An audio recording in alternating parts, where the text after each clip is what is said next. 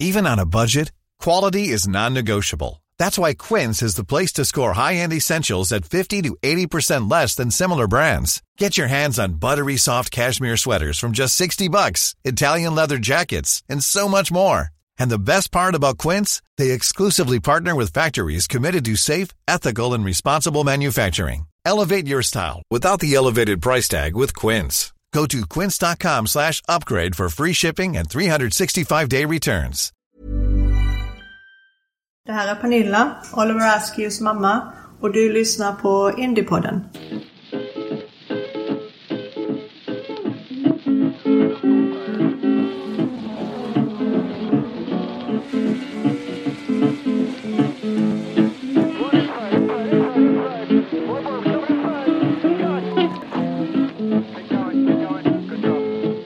I wanna know where my easy rider gone. Said I wanna know where my easy rider gone. She's an easy rider, do ride not so long. Välkomna till Indiepodden avsnitt 25. Den här veckan ska vi prata nya Aeroscreenen. Det var ju premiär för den i Texas. Var det en sån succé eh, egentligen?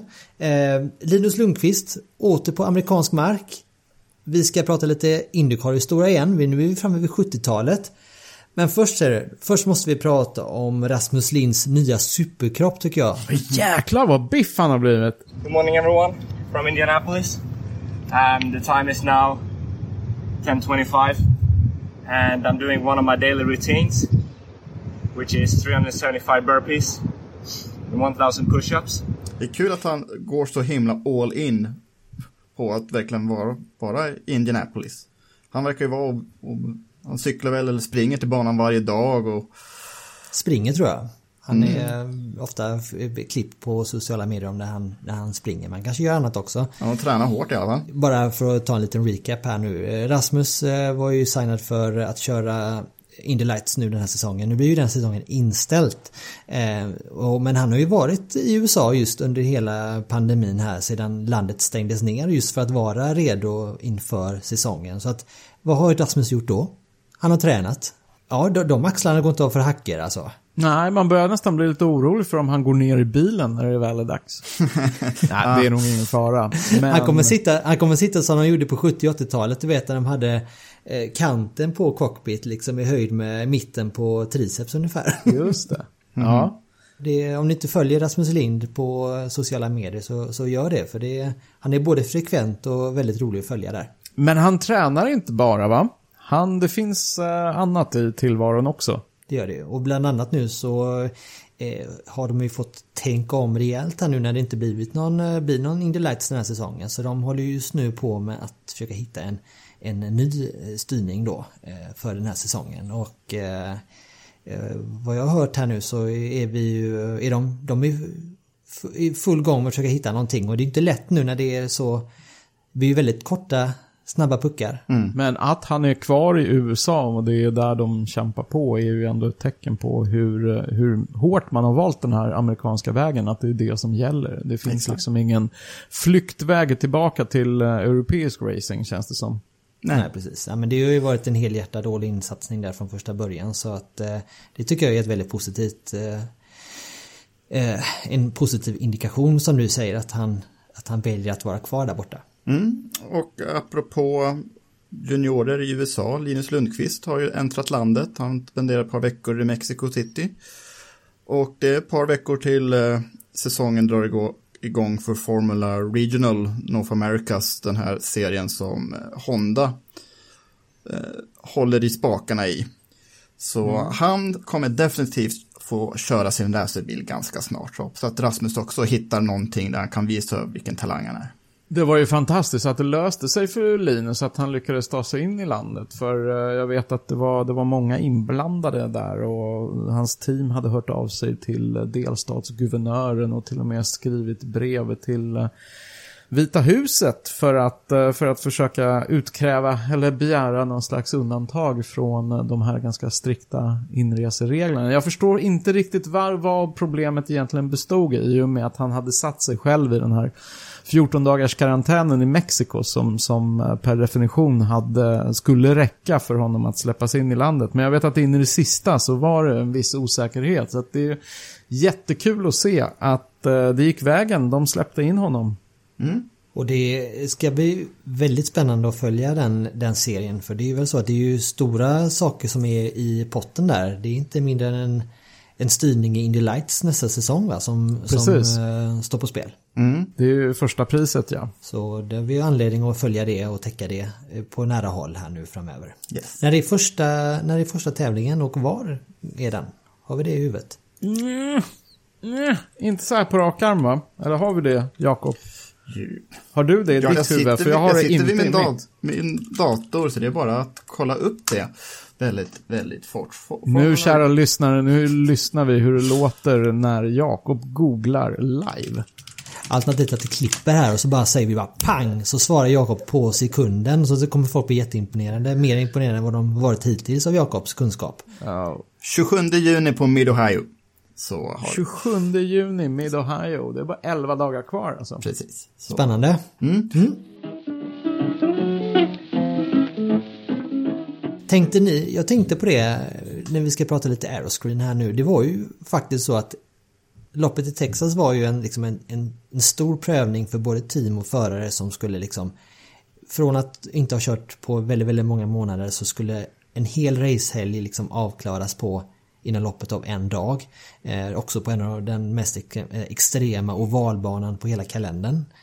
Eh, varmaste. Och, men, mm. och den varmaste så. Men, på så, men egentligen så är det ju, var det ju så att aeroscreenen, det var ju premiär för den.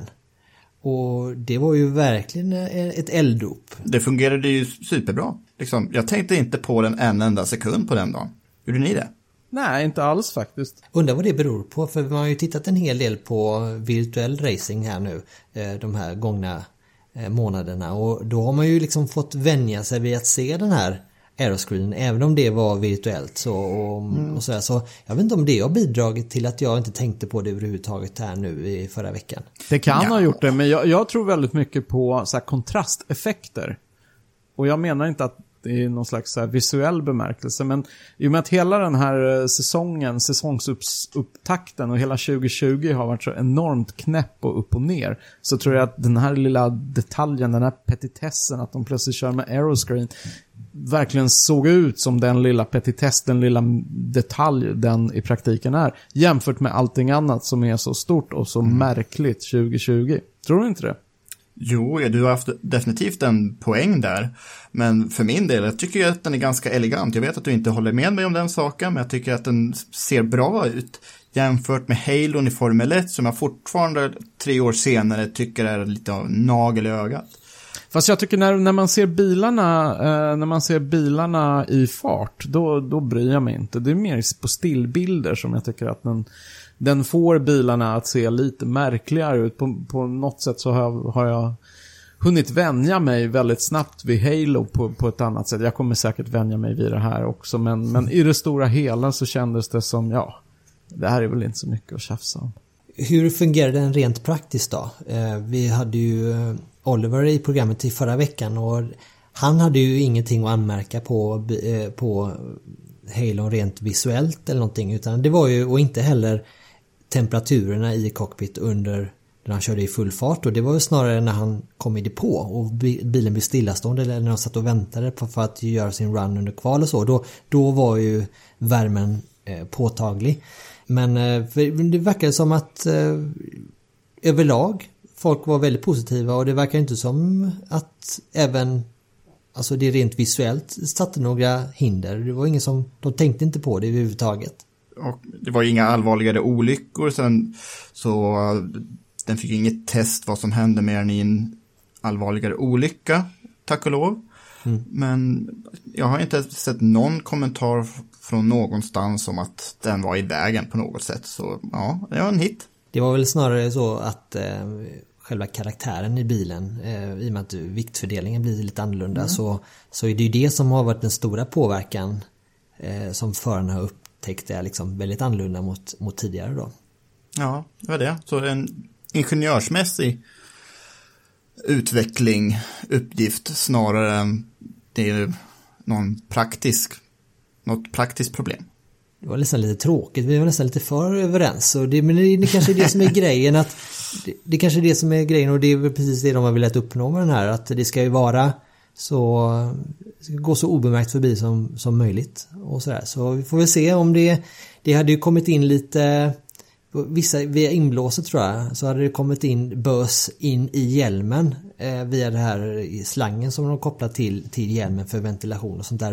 Det är väl lite sådana små saker som de behöver jobba på och det är väl det är, som, som jag förstår det ganska lätt åtgärdade grejer då. Så att eh, det kommer nog förfina detta allt eftersom säsongen kommer här nu. Men eh, överlag väldigt positivt i alla fall.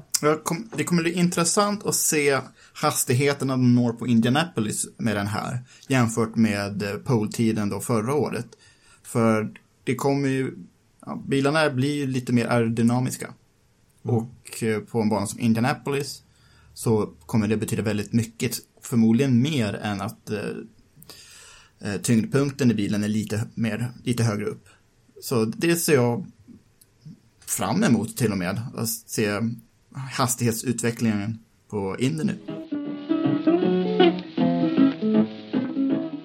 Det var ju några veckor sedan vi pratade Indycar-historia nu för vi har ju betat oss eh, igenom eh, de första åren, ja första åren, det var väl en underdrift. Vi började väl redan på 1911? Ja, Eller något va? 1905, 1909, 1911, någonstans där ja. ja. Och nu är vi framme vid 1970-talet. Mm. Säger man 1970-talet säger man 70, man säger bara 70-talet såklart.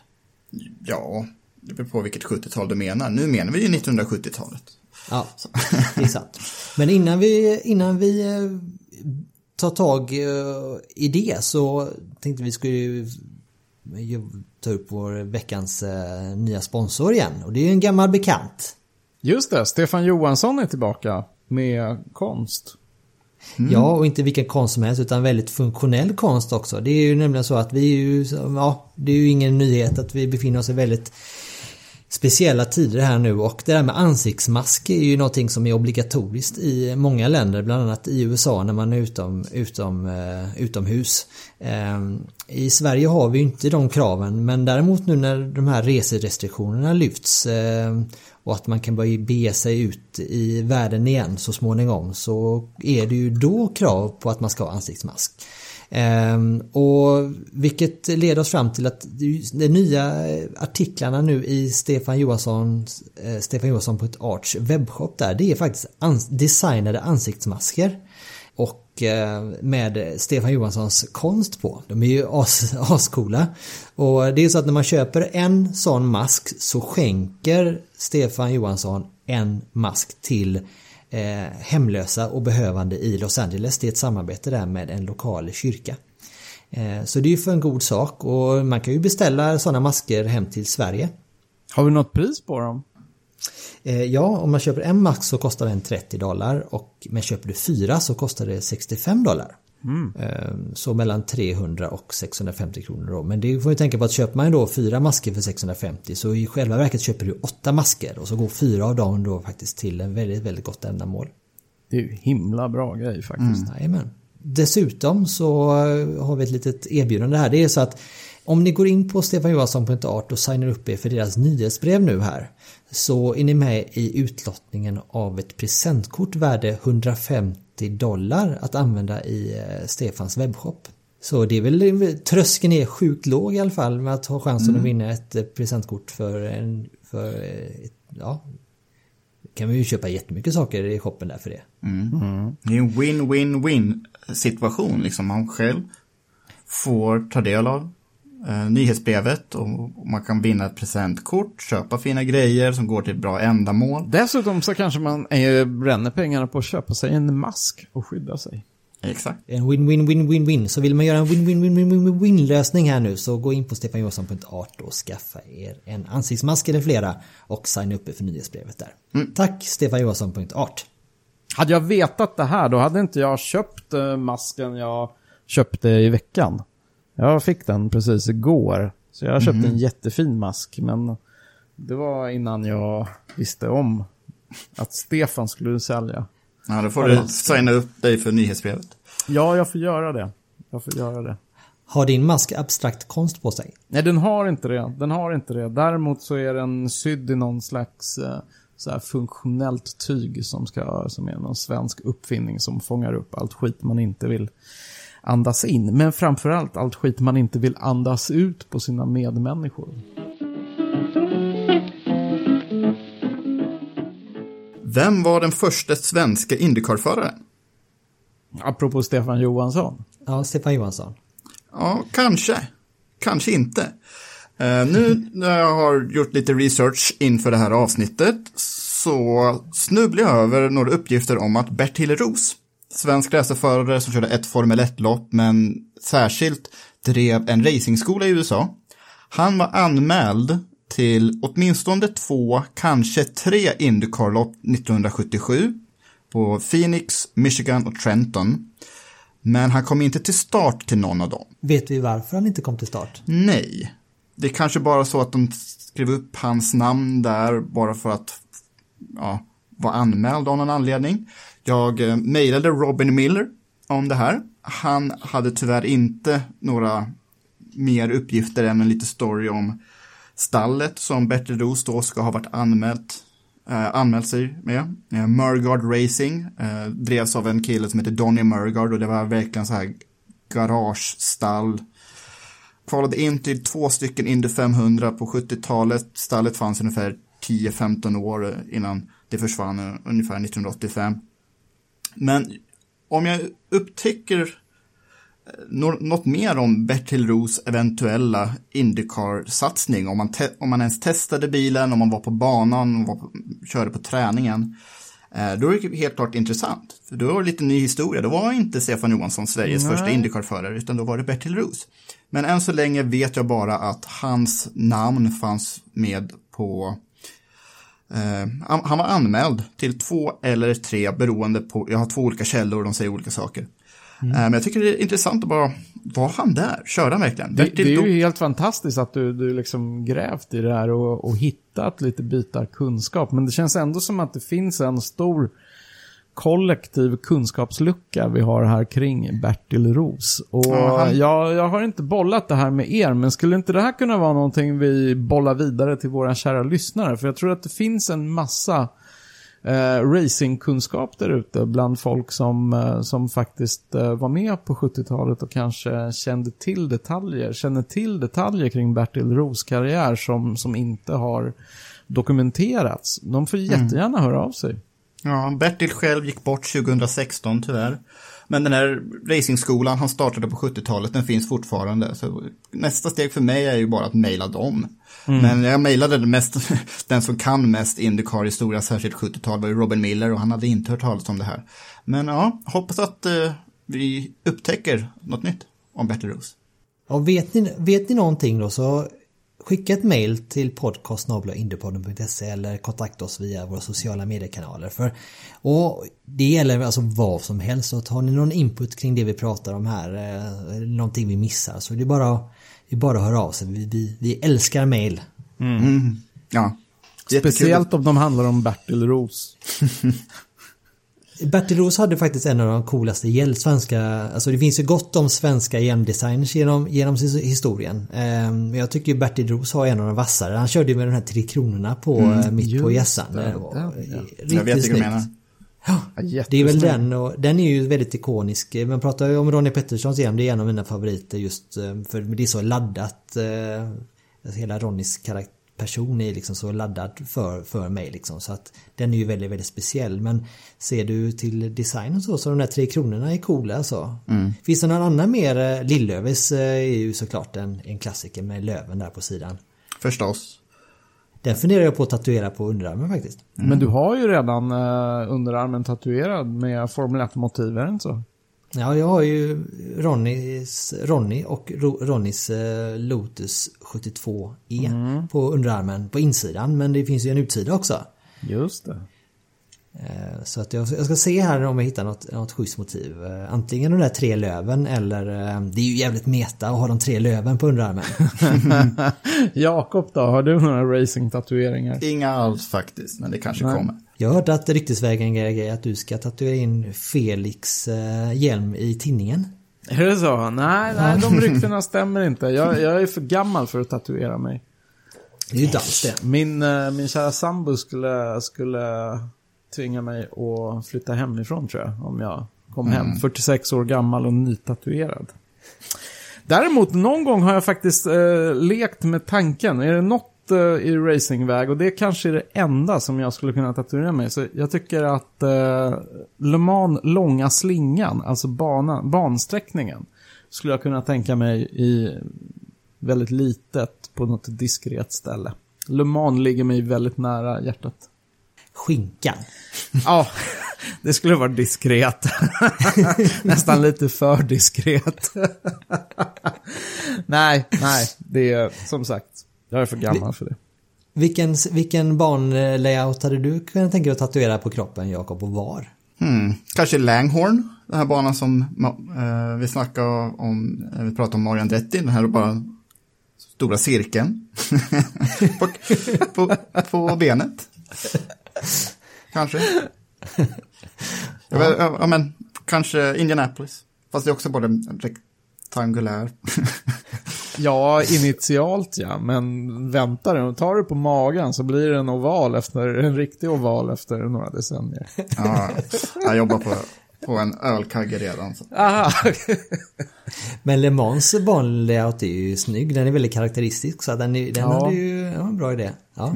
ja, den är vacker. Men Då blir du utsparkad då på köpet? Om du ska Jag göra så. hade ju blivit det förmodligen, så att det, det är nog inte värt det. Jag får se till att kunna köpa ut henne först ur huset. Och så. Jag är fortfarande lite dåligt samvete för när jag eh, Eh, skulle, jag ville tatuera då in Ronnys eh, bit på underarmen då. Så eh, eh, min fru var inte jätteglad i att jag skulle göra detta men hon stöttar mig i allt jag gör. Så jag märkte hon, eh, hon sa ju att det var, det var okej då liksom. Sen blev den här tatueringen lite större än vad hon hade räknat med då. Hon hade väl tänkt sig någon liten liten dutt eh, på underarmen. Den, den går ju alltså från armvecket ner till handleden. Eh, och särskilt då när jag visar den för den är helt nygjord, du vet, då är den ju så här alltså, överblivet bläck. Den är ju väldigt, väldigt mörk då, särskilt om det är en svart Lotus man har Ja. gjort. Så hon såg ju bara en stor svart blaffa där under eh, gladpacken då. Men jag tror att det tog några månader för henne att vänja sig vid den tror jag. Men eh, så att det var lite, men hon kom över det. Hon, hon tyckte om mig tillräckligt mycket för att komma över det och se förbi den bristen i min fysik. Men den är ju, den är vi som har sett Ronnys tatuering live, den är ju väldigt, väldigt snygg. Tack så mycket. Snällt av dig. Apropå 70-talet då när du var inne på Ronny Pettersson här. Ska vi snacka 70-tals Indycar då? Ja, Vad kännetecknar 70-talet? Vi var inne på Bertil Roos där. eh, Men eh, om man skulle dra, börja med 70-talet i stora drag. en väldigt amerikansk affär. Eh, vi har liksom bara, jag har kollat igenom startlistorna för Indianapolis 500 under 70-talet. Sex stycken icke-nordamerikaner skulle ställa upp, vilket betydligt färre än 60-talet, då när vi snackar om British Invasion liksom. På 70-talet så ökade hastigheterna nog väldeliga. Eh, mellan 1971 och 1972 så ökade eh, varvrekordet på Indianapolis från 287 km i timmen till 315 över en natt liksom. Vilket eh, största förbättringen av varv, varvrekordet någonsin. Eh, men så, så har vi ju storyn om eh, A.J. Foyts jakt på en fjärde Indy 500-seger. Så det är de stora dragen som skedde under 70-talet. Spännande. Vi kan ju börja med liksom tidiga 70-talet så eh, överlag i motorsport så börjar man ju eh, experimentera allt mer med aerodynamik men det hade man inte riktigt tillåtit i Indycar. Eh, USAC hade under 60-talets sista år tagit krafttag för att begränsa vingarna på bilarna. Eh, men samtidigt så hade hästkraftsantalet ökat också otroligt mycket i och med turbomotorerna.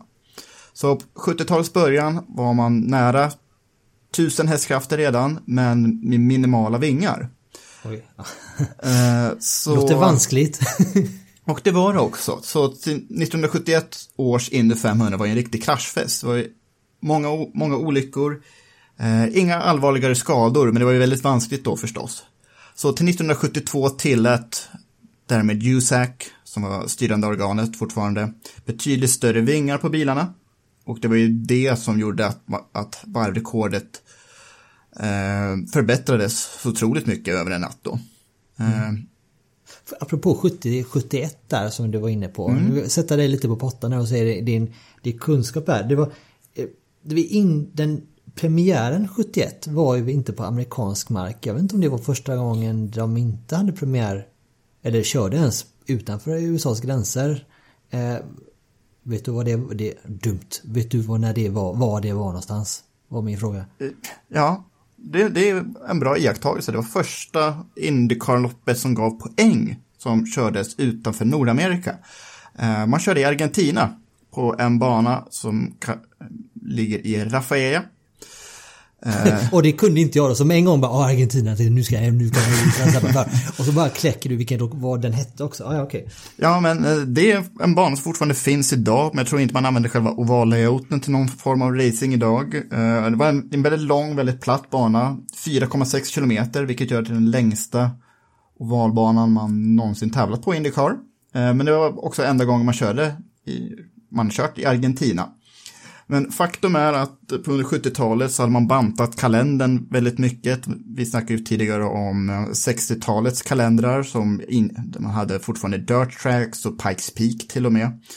Och en massa road courses. Men från och med 1971 till och med eh, 1977 skulle man bara köra på en handfull ovalbanor. Man körde på Indianapolis, Milwaukee, Trenton, Ontario Motor Speedway i Kalifornien då och sen Texas World Speedway, inte samma bana som eh, man kör på idag.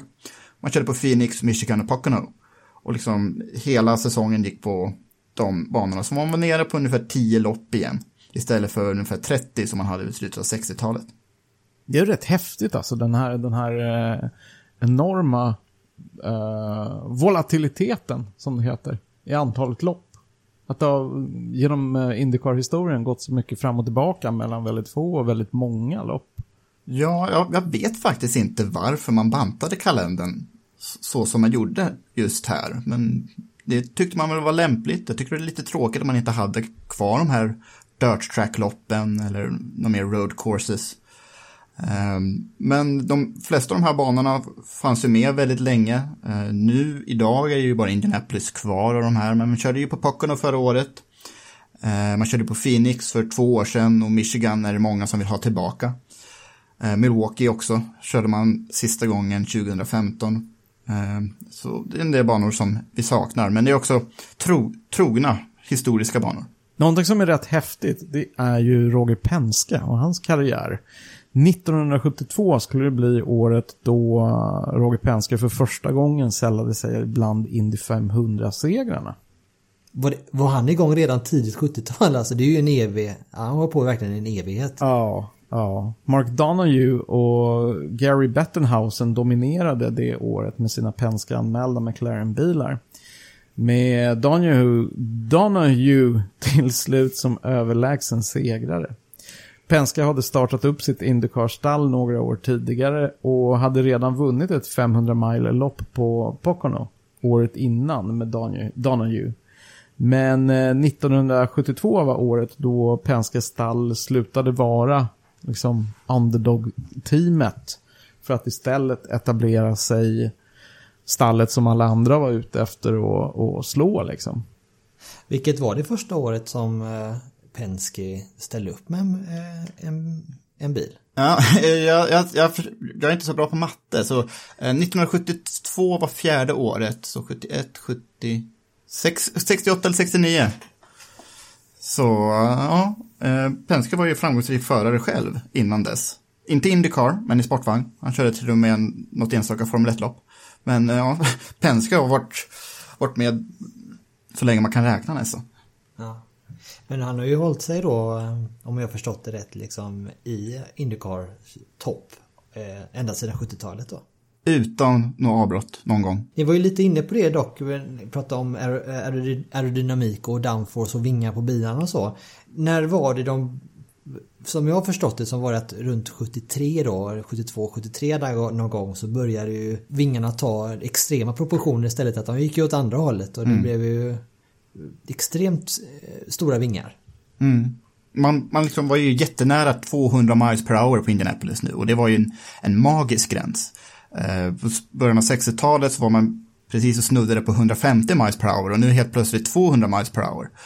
Men att, att ha bilar med så här ladugårdsdörrar som, med, som vingar och tusen hästkrafter men med den säkerhet man då hade, det var ju en ohållbar situation och 1973 års Indy 500 är en väldigt ökänd historia. På träningen omkom veteranen Art Pollard eh, i en olycka.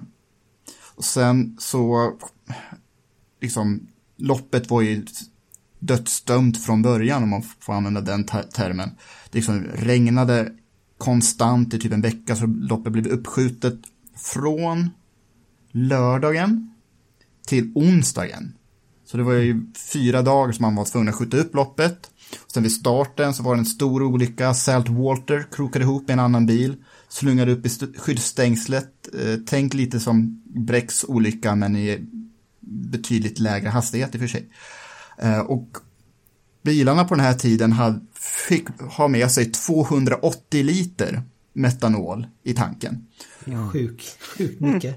Och det här liksom sprayades ut över, över banan, publik. Eh, ett, ett dussintal åskådare fick skickas till sjukhus. Walter själv svävade mellan liv och död några dagar innan han repade sig. Han skulle tävla igen. Så det var ju extremt dåliga omen. Och sen under loppet så ledde en eh, ung förare med ganska häftigt namn tycker jag, Swede Savage. Eh, efter ett påstopp så kraschade han. Eh, tappade, han tappade kontrollen av bilen ut till sista kurvan, ut på start och mål. Eh, han brännskadades ganska illa under, under loppet, men eh, den stora tragiken är ju att en, en av hans mekaniker såg kraschen och sen sprang mot det brinnande vraket då och försökte hjälpa Savage. Men blev påkörd av ett räddningsfordon och avled på plats. Och Nej. Savage själv eh, omkom, eller han dog två månader senare. Inte direkt av skadorna i sig. Det, det råder lite delade uppgifter här, men att han skulle, eh, tog emot en blodtransfusion i sjukhuset med dåligt blod och blodförgiftades och avled mm. på det sättet. Jäkla eh, öde. Ja, vä väldigt tragiskt. Han var en väldigt lovande förare som eh, hans stallkamrat Gordon Johncock vann loppet och Savage hade ju mycket möjligt kunnat eh, vinna det här loppet. Han var en adept i Dan Gurney till exempel också. Och för, för John Cocks del, han tog målflagg efter 133 varv för det började regna igen. Det här var ju en seger helt utan någon som helst, alltså seger utan någon som helst glädje eftersom hans stallkamrat var på sjukhus, en mekaniker hade dött. Så 1973 Indy, års Indy 500, det var en bara en lång utdragen katastrof egentligen. Men detta måste väl ha fått eh, konsekvenser ur ett säkerhetsperspektiv sen eh, efter 73? På en gång börjar man tänka till. Man begränsade bränsletankarna redan ett par lopp senare till 150 liter. Fortfarande väldigt mycket, men ändå hälften av vad man hade tidigare. Och man förminskade vingarna och till 1974 minskade man på vingarna ännu mer så att de var, blev eh, väldigt lika Formel 1-bilar om man tänker proportionerna då. Eh, och man drog ner, man började använda sådana här pop-off-ventiler till eh, turbomotorerna. Eh, som, så att istället för att de hade 1000 hästkrafter så kom de ner på ungefär 700. Eh, så 200 miles per hour-vallen på Indianapolis fick vänta i några år till, men på andra banor där hade man redan kommit upp i 210 miles per hour och det är ju så fort som man körde på Texas eh, nu i år. Så redan på 70-talet höll man samma hastigheter som man gör, gör i Indycar. Det är en så sjuk tanke alltså, om man verkligen så pausar där en sekund och tänker efter. Alltså om man tänker hur mycket säkerhets... Eh, säkerhetstänkandet har, har utvecklats och hur mycket bättre bilarna har blivit, hur mycket bättre den passiva säkerheten är, hur mycket bättre räddningsmanskapen är på att faktiskt rädda folk som råkar illa ut under de här 35-40 åren som har gått sedan det här. Och bara tänka att de höll ungefär samma hastighet ibland i alla fall, som idag. Det, det är ju en sjuk tanke alltså. När du säger att du har 1000 hästkrafter och så över 200 miles per hour så här, det, och 150 liter i tanken. Hur långt kommer man? Hur många varv kommer man ungefär på Indianapolis Motor Speedway med den typen av tank? Cirka 30 varv kom man, kom man ungefär. Man hade, man hade en, en, regel som sa att man inte får använda mer än x antal liter under ett lopp. Så man var ju också tvungen att snål, snålköra en del. Det drog ner eh, hastigheterna också ytterligare lite, lite grann. Men det är ju, precis som Gerge säger, det är en svindlande tanke med de här hastigheterna för nästan 50 år sedan. Mm. Ja, det är otroligt. Helt otroligt. Och det du var inne på Jakob förut om, eh, om AJ Foyts resa mot en fjärde Indycar-seger. Det var, alltså han dominerade ju eh, Indycar-racing under stora delar av 60-talet. Eh, och han vann, när var det han vann Indianapolis? Det var 61 och 64 och 67. Eller hur? Mm. Ja. Ehm, så de, det var ju, de flesta tänkte ju att det var ju bara en tidsfråga innan han skulle vinna en, en fjärde. Um, och det var ju, vilka hade han ju då sällat sig till? Han hade blivit ensam då va? Eh, av att vinna fyra. Ja, precis. Ja, det, det, var Louis Meyer, Wilbur Shaw och Maury Rose som hade vunnit tre eh, eh Indianapolis eh, Indy 500 vardera. Eh, men ingen hade vunnit fyra då. Mm. Det roliga är ju att två veckor efter han vann Indy 67, då vann han Le Mans 24 timmars tillsammans med Dan Gurney i eh, Ford GT40. Eh, sen så gick det bättre för honom utanför Indycar också. Han körde en hel del i Nascar, vann lopp där. 1972 vann han Daytona 500. Men däremot just Indycar så åren från 69 till och med 1973 ungefär, det gick väldigt dåligt för honom. Liksom, han eh, vann bara två lopp på fyra säsonger. Eh, 1972 kom, kom han i mål i en enda tävling och det var en åttonde plats liksom. Eh, 1973 började lovande med en seger på Trenton precis innan Indianapolis, men Indy 500 själv, total katastrof för hans del. Men 1974 började de här nya eh, reglerna, det var till Foyts fördel uppenbart, för nu började hans form också peka spikrakt uppåt. Han tog pole position på Indianapolis. Han fightades om ledningen i de första 140 varven av loppen. Men då gick bilen då sönder i alla fall. Han var med där uppe igen. Eh, Johnny Rutherford vann loppet 1974 då i, i eh, en McLaren. Kan vi säga något ord om. Eh, som ni sa, eh, Donahue vann i en McLaren-bil, men den var anmäld av Roger Penske då 1972. Men Rutherford vann för McLarens fabriksstall. Så. Mm.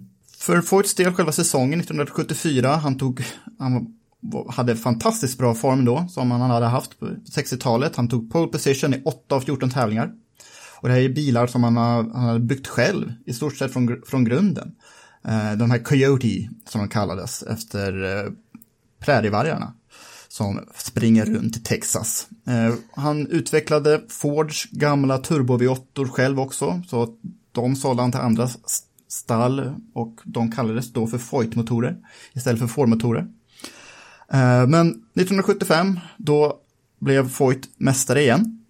Han vann mästerskapet ganska överlägset. 12 lopp, sju pole positions, sju segrar, ytterligare tre pallplatser på det och han bröt bara två lopp. Så han kom, han kom på pallen varenda lopp han kom i mål då. Men ingen seger på Indianapolis. Han låg trea med 30 var kvar bakom Bobby Anser och Johnny Rutherford. Tog in på dem, men då började det regna. Efter 174 varv flaggades tävlingen av och Bobby Anser vann då i en Eagle. Så det var ju liksom, nu har det gått åtta år in, för Foyt. Skulle han någonsin kunna ta den där fjärde, fjärde segern? Då visste man ju inte heller hur länge han skulle hålla på att köra. Nej, hur gammal var han då? Han var närmare 40. Jag tycker det är rätt kul att eh, teamens logo, teamets logotyp fortfarande innehåller den här prärievargen. Mm, visst är den snygg? Ja, den är jättesnygg. Den, den, det ser verkligen ut som en sån här klassisk eh, racing teams logotyp från ja, 50, 60, 70-talet. Men inte... Vilket den är? Men vilket det är, precis. Så ja, jag tycker det är fint att de inte riktigt har liksom, uppdaterat och anpassat sig till, till kanske dagens, ett mer, mer samtida formspråk. Utan att man har behållit den här fina prärievargen som rusar fram. Och eh, 1976 fortsatte Foyt att vara dominant på banan, men konkurrensen hade kommit närmare och man eh, fick tumma lite för att få ut mer effekt. Tillförlitligheten var inte där längre. Han fortsatte dominera på kvalen, sju pole position på elva tävlingar, men bara två segrar. Och Indianapolis avbröts igen på grund av regn. Och eh, nu kom Foyt tvåa efter Johnny Rutherford som vann sin andra seger. Så 1977 hade Foyt hunnit fylla 42. Han hade då kört Indycar hälften av sitt liv. Det var hans 21 år redan på Indycar-cirkusen. Eh, han hade sedan länge etablerat sig som den mest framgångsrika genom tiderna. När man tänker segrar och mästerskap över hela, genom hela cirkusen. Och våren 77 så vann han på Ontario. Det var en 500 miles tävling där. Eh, Ontario Motor Speedway ska vi också säga, det är en bana som var en klonkopia av Indianapolis. Den var lika lång, fyra kurvor precis som Indy, men lite högre banking, så man körde faktiskt lite, lite fortare på Ontario. På Indianapolis då, Foyt kvalade in som fyra. Eh, han var med och fightades om ledningen hela loppet och det slutade med att det blev en riktig duell mellan A.D. Foyt och Gordon Johncock. Eh, John Cock också var en erfaren veteran. Eh, han hade ju vunnit tragiska loppet 73, men han ville ju också nu faktiskt ta en seger som han kunde njuta av. Eh, och tillägna hans bortgångna vänner då. John Cock satte upp ett väldigt högt tempo som Foyt ensam kunde hänga med i. Vad dock som skedde Foyt mitt i loppet, det var att han fick soppatorsk precis när han körde in i depån. Så han tappade eh, ett halvt varv nästan på John Cock där. Eh, så Foyt fick ju lov att köra kvalvarv efter kvalvarv Hans plan hade hela tiden varit att dra upp turbotrycket lite grann efter det sista depåstoppet. Eh, men det visade sig att han kunde ta in väldigt mycket på John Cock ändå och grejen var det att John Cocks motor gav en sista suck med 16 varv kvar. So Gordon Johncock is moving toward what could be his second victory in the Indianapolis 500. He's pulled across. What's happened? Smoke. Gordon Johncock, the leader of the Indy 500, is running down the side of pit lane now. Still we've on the racetrack. He's got a big problem. We've seen this sort of thing so many times in Indianapolis. Just when it looked like it was all wrapped up, there he is off the track. It's all over for Gordon Johncock. A.J. Foyt leads the Indianapolis 500. Coming down towards turn three, it's the final lap of the Indianapolis 500. A.J. Foyt is going to make motor racing history, the first man ever to win this great race four times. It started in 1911. This is the 61st race, and no one has ever achieved this before. Stand by for the checkered flag. The black and white checkered flag, and in the pits, the red and white checkered shirts of the Gilmore Point team. It's all over. AJ has done it. He has won his fourth Indianapolis 500. Och därmed kunde ju då AJ Foyt säkra sen den efterlängtade fjärde segern och blev historisk då. En av tre som har vunnit fyra gånger på Indianapolis. Ingen har någonsin vunnit fem lopp alltså. Någonting som alltid är kul, det är att dra olika typer av paralleller mellan olika formel, formelbilsklasser. Inte minst mellan Indycar och Formel 1. Eh, speciellt för att de har ibland utvecklats parallellt men ibland så har de här klasserna utvecklats åt ganska olika håll. Och vi har ju, det finns ju en del jämförelsepunkter mellan de här klasserna i längre tillbaka i historien, inte minst på 70-talet som vi pratar om nu. Som jag snart tänkt att komma till. 1977 var det nämligen så att det var eh, ett tillfälle då Indycar-cirkusen faktiskt för första gången på, på ett ganska bra tag, sedan 1970, alltså på sju år hade man inte besökt någon road course, alltså någon klassisk eh, klassisk eh, tävlingsbana av europeiskt snitt. Men det gjorde man när man eh, 1977 tävlade på kanadensiska Mosport. Eh, Mosportbanan. Och där var ett lopp som eh, Foyt vann även här.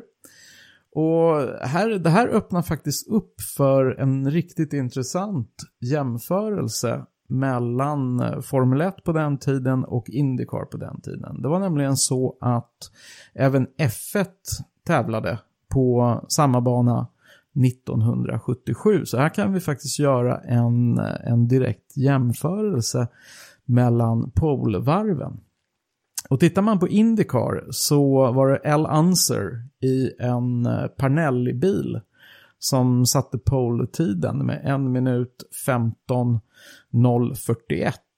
1 minut 15 sekunder 041 satte han.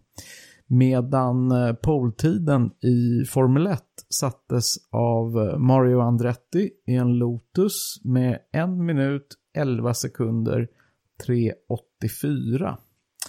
Så det här är, det här är nästan 4 sekunders skillnad till Formel 1-bilarnas fördel. De varvade ungefär 4 sekunder snabbare på samma bana som, som Indycar hade varit på.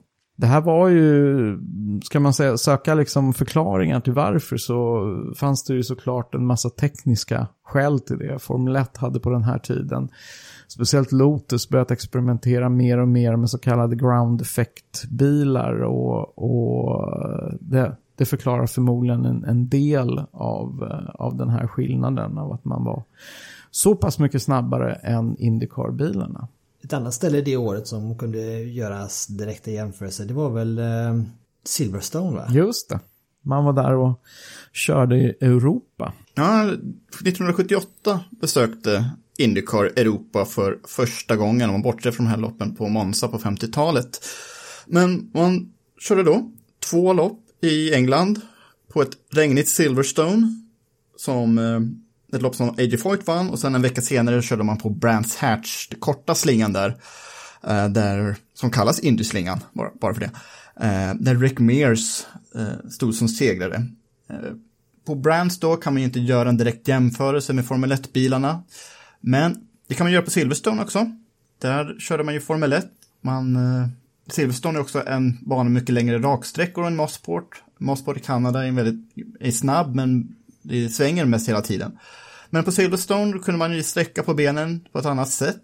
Så kan man göra en jämförelse mellan James Hunt polvarv 1977 eh, var två sekunder långsammare än Danny Ungais polvarv på Indycarloppet 1978. Oj. Det, så det var en jätteskillnad då alltså. Men man hade kört ett Formel 1-lopp på Silverstone som gick utanför VM våren 1978 också. Då hade Ronnie Pettersson kört ett varv som eh, var ungefär två tiondelar snabbare än Ongais eh, polvarv. Så om Ongais hade anmält sin Indycar-bil till det här Formel 1-loppet då, då hade han kvalat in som tvåa. Så verkligen jämnt skägg mellan Indycar och Formel 1 på just Silverstone eh, slutet av 70-talet. På den tiden var ju Silverstone väldigt mycket snabbare än Silverstone är idag. Måste ju tilläggas ja. också. Det var ju bara en chikan mot slutet. Mm. Liksom annat var det bara raksträcka, snabb kurva, raksträcka, långa raksträckor och mm. en riktigt häftig bana. Precis, långt in på 80-talet så var ju Silverstone eh, eh, mycket, mycket snabbare. Jag tror det det absolut snabbaste polvarvet någonsin sattes ju på Silverstone på den tiden, 1985 har jag för mig, Keke Rosberg. ja, det är spektakulärt. Ja, va? det är ett fruktansvärt, det är, det är så grymt. Tyvärr sändes inte det här Indycar-loppet på Silverstone på tv någonstans, inte vad jag vet i alla fall, men Brands Hatch-loppet sändes på, både på amerikansk och brittisk tv. Så det, det, kan vi lägga upp på Facebook som den här veckans klassiker sen, tycker jag. Mm, det gör vi. Men ser man från 70-talet och in på 2000-talet eh, kan man säga så har ju egentligen Indycar präglats av en splittring med som två parallella serier och så. Och det började ju på 70-talet för det var väl en ökande frustration bland Indycastare under 70-talet. Det var så Usacks bristande engagemang att liksom höja resten av loppen utöver Indy 500. Och det var även prispengar som var inne i bilden där och fick liksom stallen var ju inte glada i det då. De tyckte att man hade en så pass bra produkt och att inte Usac tog helt enkelt inte vara på det tyckte de va. Mm. Var det så att man skulle bilda en, en organisation, eh, en, kan man säga, en, en, en, organisation eller var det ambitionen från första början att man skulle starta en parallell serie? Det var lite som en fackförening, en förening som skulle säkerställa att resten av loppen skulle bemötas av samma sorts värdighet och respekt som Indianapolis. För man hade ju en så bra produkt med stora karaktärer som A.J. Foyt och bröderna Anser och Gordon Johncock. Man hade ju häftiga bilar med 800 hästkrafter. Men en, en ledning som liksom ryckte på axlarna och inte tyckte att de skulle hålla på med PR. Mm. Så den här föreningen skulle Dan Gurney starta upp. Uh, det skulle kallas för Championship Auto Racing Teams. Eller CART. Det känner vi igen. Mm. Det kommer vi komma tillbaka till. Eh, och deras, de tänkte att deras uppgift var att se till så att Indycar Racing skulle bli modernt, det skulle bli säkrare och det skulle särskilt bli proffsigare än tidigare. Men det blev inget eh, alltså, rejält samarbete mellan USAC och, och kartserien, eller hur? Tyvärr inte, inte riktigt på, på en gång i alla fall. Kart fann det snabbt ganska hopplöst att försöka koordinera sina önskemål med USACs väldigt gammaldags byråkrati. USAC hade ju styrt och ställt Indycar Racing sedan 1950 1996. Eh, så Karts lösning var ju att starta en egen serie. Man eh, fixade egna sponsoravtal och tv-kontrakt och fick också de flesta av banorna på sin sida. Indycar-kalendern hade växt igen på slutet av 70-talet. 1978 så hade USAC då 18 lopp, men 1979 fick de bara ihop 7. Men vad det dock hade var ju trumfkortet Indy 500. Så 1979 präglades av en hel del politiska bråk. Ena stunden var stallen som var involverade i kart, de var utstängda från Indy. Men eh, sen så fick de lov att eh, tävla där. Eh, så bägge sidor kunde i alla fall samlas i Indianapolis i maj det året, förstås. Rick Mears vann sitt första av till slut fyra Indy 500 i sitt andra år som Indycar-förare på heltid och Mears skulle också vinna hela kartserien. Medan A.J. Foyt rensade upp i USAC var totalt dominant, jag tror han vann fem av sju lopp. Och det var hans totalt sjunde mästerskapsseger, även om det var mot ganska skevt, ganska skev konkurrens då 1979, men i alla fall sjunde mästerskapsseger, fortfarande rekord. Eh, 1980 skulle i alla fall Cart och USAC kunna gå ihop igen under ett litet ansträngt förhållande. Cart tog hand om själva mästerskapet i sig, medan USAC koncentrerade sig på att arrangera, på att arrangera Indianapolis 500 som de alltid hade gjort. Det påminner lite om den här ständigt problematiska relationen mellan Internationella Bilsportsförbundet och ACO som äger och arrangerar Le Mans. Ja. En klenod som ägs av en viss organisation som ständigt behöver kämpa för att, för att eh, komma överens med en, en paraplyorganisation som äger allting annat så att säga. Men jag tänkte på en sak, eh, en fråga till Jakob eh, nu när vi har pratat om 70-talet. Om du Eh, om du ser tillbaka på, på 70-talet. Eh, du som var med på den tiden. Nej, jag skämtar bara. Men om du tänker tillbaka på 70-talet. Var det liksom en, en frisk Indycar? En, en sund sport? Som lämnade 70-talet bakom sig och gick stärkta in i det som komma skulle på 80-talet? Eller, eller var det liksom en skadeskjuten serie som kämpade för sin överlevnad? Ja, det, det Kart skulle höja cirkusen. Absolut. Jusek var för apatiskt. Och jag tror att det, hade, det märktes ganska väl under 70-talet att serien kan bli mycket friskare. För vi, vi tänkte, vi har jämfört lite med 60-talet tidigare. När det var massa europeer och massa nytt friskt blod i, i sporten. Eh, på 70-talet så var det liksom eh, samla gamla good old boys som körde. Det var få nya namn, eh, särskilt få nya stall. Eh, ingenjörskonsten kanske hade pausats lite också. Det, det, var inte så många nya idéer som kom på det hållet. Eh, och det var ju för att det inte fanns tillräckligt mycket pengar i sporten utanför Indianapolis där ändå 9 av 10 tävlingar körs. Så Skadeskjutet, ja, men det var en trög elefant, om man ska kalla Jusek det. Eh, medan Kart, liksom, en energisk prärievarg. En coyote. Eh, så när Kart fick lov att hålla i själva mästerskapet så, eh, ja, my- mycket mer pengar kom in i sporten. TV blev viktig, viktigare än någonsin. Man fick in en huvudsponsor, PPG, kom att sponsra cirkusen långt in på 90-talet. Eh, så under 80-talet skulle Indycar-sporten bli mycket friskare än under 70-talet. Vi fick in européerna igen. Och sen det här namnet som sporten fick, det kommer jag ihåg väl, väl ihåg från när jag, när jag var liten. Man kallar ju då för, för serien för Kart PPG Indycar World Series. Och det är ett klassiskt namn än idag, tycker jag. Och, eh, nästa gång ska vi snacka då 80-talet. Eh, vi kommer ju komma tillbaka in på Rick Mears. Vi kommer komma in på Emerson Fittipaldi. Eh, Alan Jr. Michael Andretti. Så nästa generation eh, Indycar-förare kommer vi in på då. Och eh, vi ska ju fortsätta följa eh, A.J. Foyt och Mario Andretti också då. Mario Andretti som återvände till Indycar på heltid på 80-talet igen. Så det har ni att se fram emot också. Fantastiskt.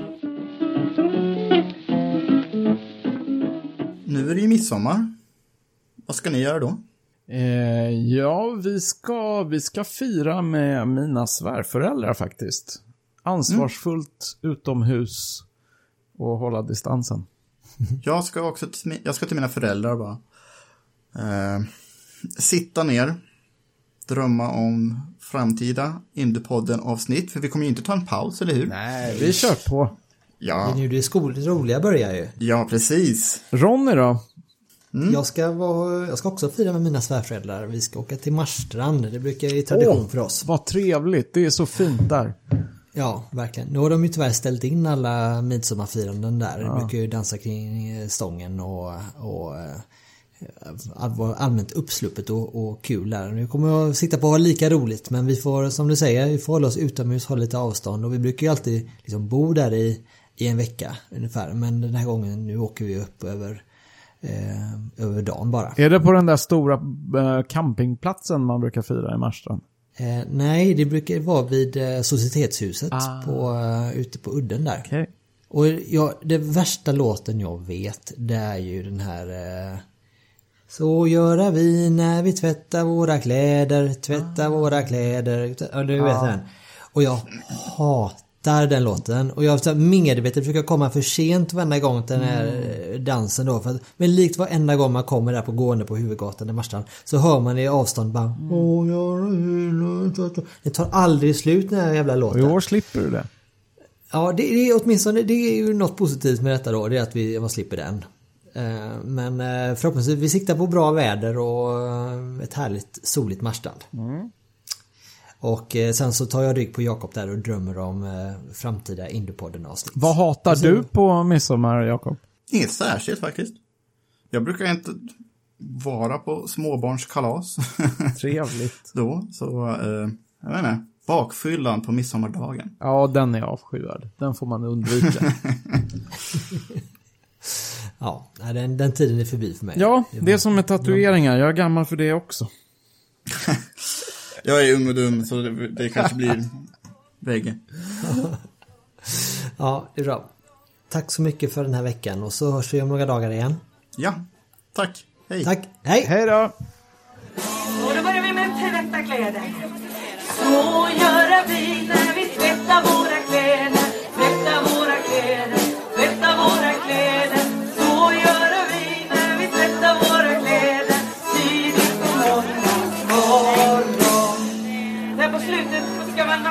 klappa händerna. Det är svårt att hänga med när man tvättar kläder samtidigt alltså.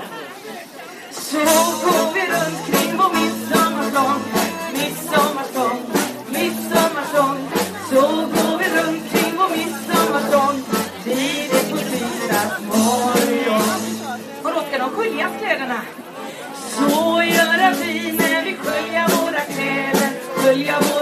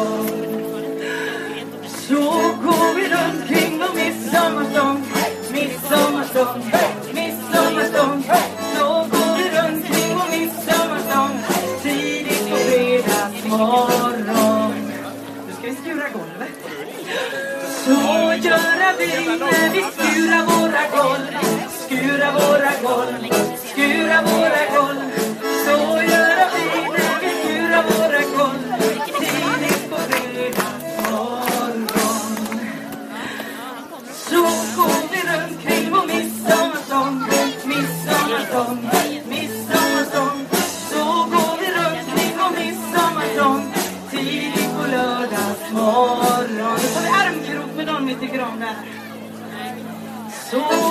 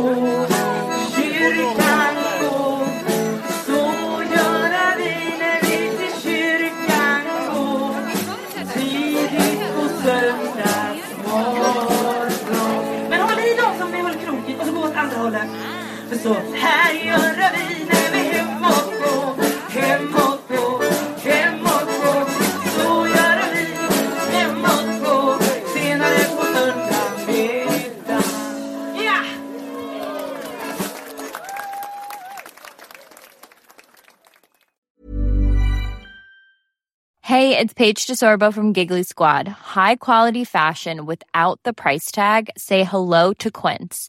I'm snagging high-end essentials like cozy cashmere sweaters, sleek leather jackets, fine jewelry, and so much more. With Quince being 50 to 80% less than similar brands.